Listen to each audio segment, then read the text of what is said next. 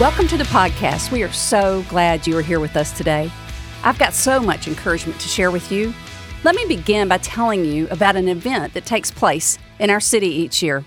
I live in the Memphis, Tennessee area. In our town, we are home to the St. Jude Children's Research Hospital. This hospital is amazing, and it takes such great care of kids and their families, most of whom are dealing with cancer and cancer related illnesses. The hospital holds a big marathon each year. People come from around the world to run in the St. Jude race, which includes a full marathon, a 13K, a 10K, and a 5K. Some walk, many run. It's quite an event.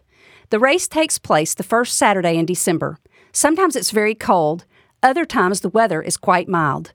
The race will begin about 7 a.m. As the racers gather and prepare to run, it's always fascinating to see what they do.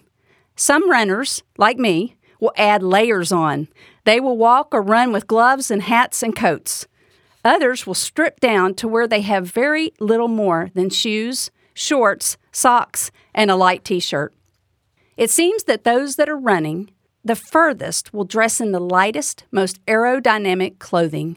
They don't want their clothes or the heaviness of their coats, gloves, and hats to hold them back. Everything they do is in order to give them more agility and speed as they run. So I have a question for you today. Have you ever thought about the fact that you and I are running in a race? It's not a regular race either, it's a marathon. It's life. And we must get up every single day and choose to keep going. It's a daily option how we will race, how we will run, and how we will finish. My goal today is to give you five things you can do to keep going. Keep going and keep going strong. These are five things to remember as you are walking, praying, and seeking to find hope, joy, and meaning and purpose in your year. Let me share a scripture with you as we begin. It's from Hebrews 12, verses 1 and 2. It says, Therefore, since we are surrounded by such a huge cloud of witnesses to the life of faith, let us strip off every weight that slows us down, especially the sin that so easily trips us up, and let us run with endurance the race that God has set before us. We do this by keeping our eyes on Jesus, the author who initiates and perfects our faith. Because of the joy awaiting him, he endured the cross, disregarding its shame. Now he is seated in the place of honor beside God's throne. So here are five things from this passage that we can remember to keep us going. The first thing to remember is this remember the witnesses who endured and made it through before us. In the verse, it calls them the huge cloud of witnesses. These are those that have gone before us. Think about those that have gone before us. Think of all those who poured into you teachers, coaches, parents, grandparents, pastors, Sunday school teachers, family, friends, bosses. They paved the way, they set the tone, and they set the example for us. Remember your grandparents who sacrificed for you so you wouldn't have to? I think of a few of mine and my husband's and our parents who've gone before us. I think of people like Mabel and Joe, Lucille and Milton, Vernon and Tommy Joe, and Roland and Sarah, and others. You know, I also think about a wonderful professor I had in college. His name was Dr. George Stokes, and he taught public speaking in his last year as a professor. I was 19 and he was 75, and Dr. George Stokes took an interest in my life. One day after class, he told me that I could be a great public speaker he said, Melanie, you can be really good at this, and I can help you to get there. And that's exactly what he did. I look back and I'm so grateful for the investment that Dr. Stokes made in my life. I would probably not be sitting at this microphone right now talking with you if he had not pushed me a whole lot. Have you also had some men and women invest in your life? Maybe a teacher, a coach, or a Bible teacher, maybe a pastor? When you get discouraged this day, this week, or this month, remember, others came before you. They survived. They made it in the race of life. And if they made it, we can too. A second thing to remember is to remember that this life is a marathon, not a sprint. We aren't just running around the track a few times. We are in this thing for the long haul. Each lap is a season and it will pass. But we have to finish one lap in order to start the next, no matter what comes. You know, think back about some conversations that I've had in recent last two years with my kids about the virus and the lockdowns and all the drama and all the crazy. And there was a certain time in 2020 when we talked about it and we said, Will it ever be over? I remember one day vividly telling them, It will end. We will look back one day, this is what I told them, and say, Remember that crazy virus? Remember that lockdown? Remember when? It will not last forever. It will be over one day and be a thing of the past. In fact, I read yesterday of a poll that they took where 70% of the country is ready for it to be over. I think there's probably more than that. I want to tell you this on that same note. I do believe this is just a blip on the screen of time. It won't last forever. In fact, when we think of it in light of eternity, it is a very small segment of time. One author and preacher that I love on YouTube shared the most wonderful example of time. He held up a long, long white rope, maybe a hundred feet. He had draped it across the entire stage. Then he went and picked up a section and drew our attention to one little part that was painted red. It was maybe 12 inches long. He suggested that the white rope represented all of eternity and all of our lives, but the little red part represented our days and our time on this earth. They are quick and very short. This time will pass quickly. Whatever you're going through right now will pass before you know it. It will not last forever, I promise. when you get discouraged, remember this is just a lap on the course. It will end. It's not forever. You will get through this. Keep praying, keep trusting God, keep going. You are going to make it around this lap on the track. Here's a third thing to remember remember to lay aside the weights that hinder you and hold you back. What is weighing you down? What is holding you back? Who is bringing you down?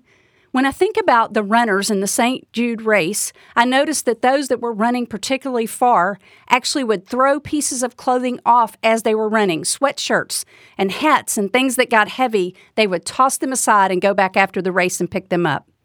I wonder are there habits, ways you're spending your time, things you're eating or drinking that are keeping you from doing all God wants you to do?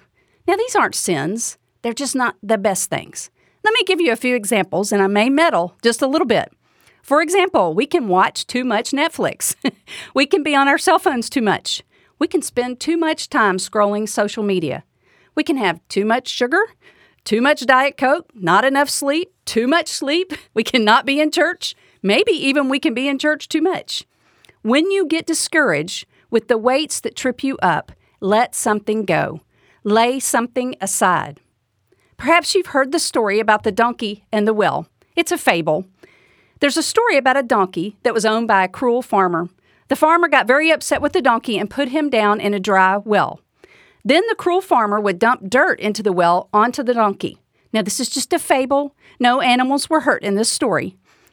The donkey, though, did an interesting thing. Each time the farmer dumped dirt on him, he would brush it off, shake it off, and stomp on it. Eventually, the donkey had brushed off so much dirt and stomped on so much dirt that he was able to walk right out of the well. The very dirt that was dumped on him became his escape from the deep and dark well. Listen, people are going to do and say hurtful and mean things sometimes to you and your family. They are going to say things about you, about your husband, and about your children. If you and I can learn to brush these things off, we will find so much more joy. I heard a speaker share something years ago at a pastor's wives conference. It was the best suggestion. This lady was in ministry, and she said that as people say and do things that hurt you, you need to learn to brush them off. Literally, take your arm and brush off whatever is hurting you. She said that she walked down the hall at church or at work, brushing things off all the time. For me, now I know you may find this hard to believe, but I sometimes get mean messages, rude comments, and thoughtless remarks. I can either dwell on them, let them take me out and upset my world, or I can seek to brush them off, stomp on them, and move forward in victory. For you, you may be the nicest lady ever, and you will still have people do and say things to you that will hurt. Learn to brush it off Learn to not let these things stick to you. Instead, shake them off, brush them off, and use them to help you walk on in victory. There's a fourth thing to remember, and that is to remember to get rid of the sin that so easily trips you up. In the King James, it says besetting sins. Those are the ones that won't leave you alone, in other words. Are there some things, some people, or situations that bring you down and lead you to sin? Are you opening the door just a little and letting a little sin in the room? It could be an attitude, it could be unwillingness to forgive. But let's talk about this for example. Let me just give you a few samples to get you thinking. I've not been reading anyone's mail, but these are some things that I know and hear from women that they're struggling with. Sin that easily trip us up could come in the form of friendships. Think about it. Most of us have two groups of friends that tug at us. One group will lead you to soar, the other group will lead you to sin. Be careful which group you spend the most time with because some will drag you down and some will lift you up. Here's another one with men. Now, primarily, our audience is women, but this could be true. If there's a man listening, I would say the same thing to you. I've talked to too many amazing Christians who blew everything for a fleeting affair. Are you flirting with disaster right now? Are you talking with someone online or at work or at the gym who is not your spouse? Be so careful. These are besetting sins. One other one that I hear a lot, and I see it in our churches, and I see it and hear it from my friends, is that we struggle with holding on to bitterness. Our besetting sin sometimes is not being willing to let go of a hurt. Are you mad at someone? If you're really angry and that's tripping you up today, you may need to start praying for this person and asking God to drain your anger. You can let them go and be free. I think about we have a crazy Australian shepherd named Coda. And Coda, if he gets too close to the door and there's even a crack, he can get out. One little opening in the gate or the front door, and that dog can be out as quick as lightning. That's what this is like. If we give sin just one little opening, we can very quickly get in trouble. One of my authors that I like to read that writes a lot of fiction is a lady named Terri Blackstock. And mostly she's known for just great stories. But I noticed I read a book right before Christmas this last year. And in the back of the book, she had written kind of this postscript, this note. And it wasn't part of the fiction. It was interesting to me. It was a long couple of pages. And it's this is what she said, and I, I just copied down some of this because I found it so fascinating. She said this during the lockdown, we've drifted a little and allowed some things into our lives that we never would have thought we'd allow. Some of us who know better have forgotten who we are and what we're made to do. It's just a great reminder to watch out for those little sins that trip us up. A final thing to remember is to remember to keep looking to Jesus. Let me take you back to that scripture again that talks about how we run the race in Hebrews 2, verses 2 through 4. It says this We do this race, we do this by keeping our eyes on Jesus, the champion who initiates and perfects our faith. Because of the joy awaiting him, he endured the cross, disregarding its shame. Now he is seated in the place of honor beside God's throne. Think of all the hostility he endured from sinful people, then you won't become weary and give up. After all, you have not yet given your lives in your struggle against sin. Listen, ladies. Listen, whoever is listening. Jesus understands. He is the author and perfecter of our faith. He made it through this life, and he now sits at the right hand of God. He is the only one who can fix your situation, handle your concerns, and answer your prayers. Jesus is the answer and our only hope, and we can trust Him no matter what. So I want to give you this tip. You keep your eyes looking up where your hope is, you keep looking to Jesus. Let me give you a great example of this. I'm one of those athletic girls who play basketball in high school. I was the shooting guard, and I was the one who actually threw the ball into the girl that brought the ball down the court for us to set up our plays and hopefully make some points. My high school coach was a man named Coach Macklin, and he taught me very clearly. He said, Look at me every time you come down at the court. Not at the crowd, not at the other team, not even at the other players. You look at me, and I'll tell you the play. I'm watching over the game. I'll help you. I can see things you can't see. If you will trust me, I will manage things for you. You know what? The same is true for us. We look to Jesus. He's the coach, not at the crowd, the other team, not at the other players. Jesus will tell us all the plays. He sees things we cannot see. We can trust Him to manage things for us.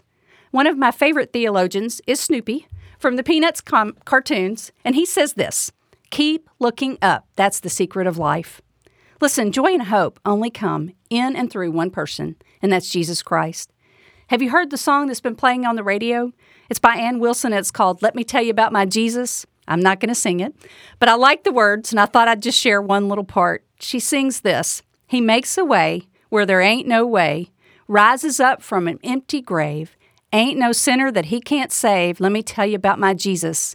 His love is strong and His grace is free. And the good news is, I know that He can do for you what He's done for me. Let me tell you about my Jesus, and let my Jesus change your life. Joy comes through Jesus. We keep going in this race by keeping our eyes fixed on Him. Now, let me circle back to the beginning. We started today by talking about the St. Jude race. Runners getting ready to run, carefully choosing what they will wear, what shoes they will wear, how the route will go, getting everything in place. So much goes into race prep. Today, I encourage you to carefully prepare to run this race by remembering what really matters. Remember that many have run before us and made it to the end. They ran well and they finished well. Remember, this is a marathon, not a sprint. We take it one mile or one lap or maybe just a few steps at a time. Also, remember to lay aside anything that may be slowing you down or messing up your race. Those things that you just are getting a little too much of that are getting in the way. Fourth, remember to get rid of the sins that easily trip you up. Get away from them. Just move away, push them away, stop, do what you need to do to get those things out of your life. And finally, remember to keep your eyes fixed on Jesus. He is the author and finisher of our faith. Now, I want to tell you before we go, our ministry partner, Love Worth Finding, has a resource that will help you to stay focused on Jesus. It's a scripture writing plan called Get Unstuck. And I want to invite you and encourage you to download it and start writing scripture each day to keep your mind fixed on Jesus. I'll add the link so you can download it. It's completely free. It'll be in the show notes, and I invite you to take advantage of this wonderful gift. As we part today, I want to share with you what we say around here all the time. It's our motto, it's our battle cry. We are just ordinary women, but we serve an extraordinary God. And He wants you to press on today. Listen to me. Keep going.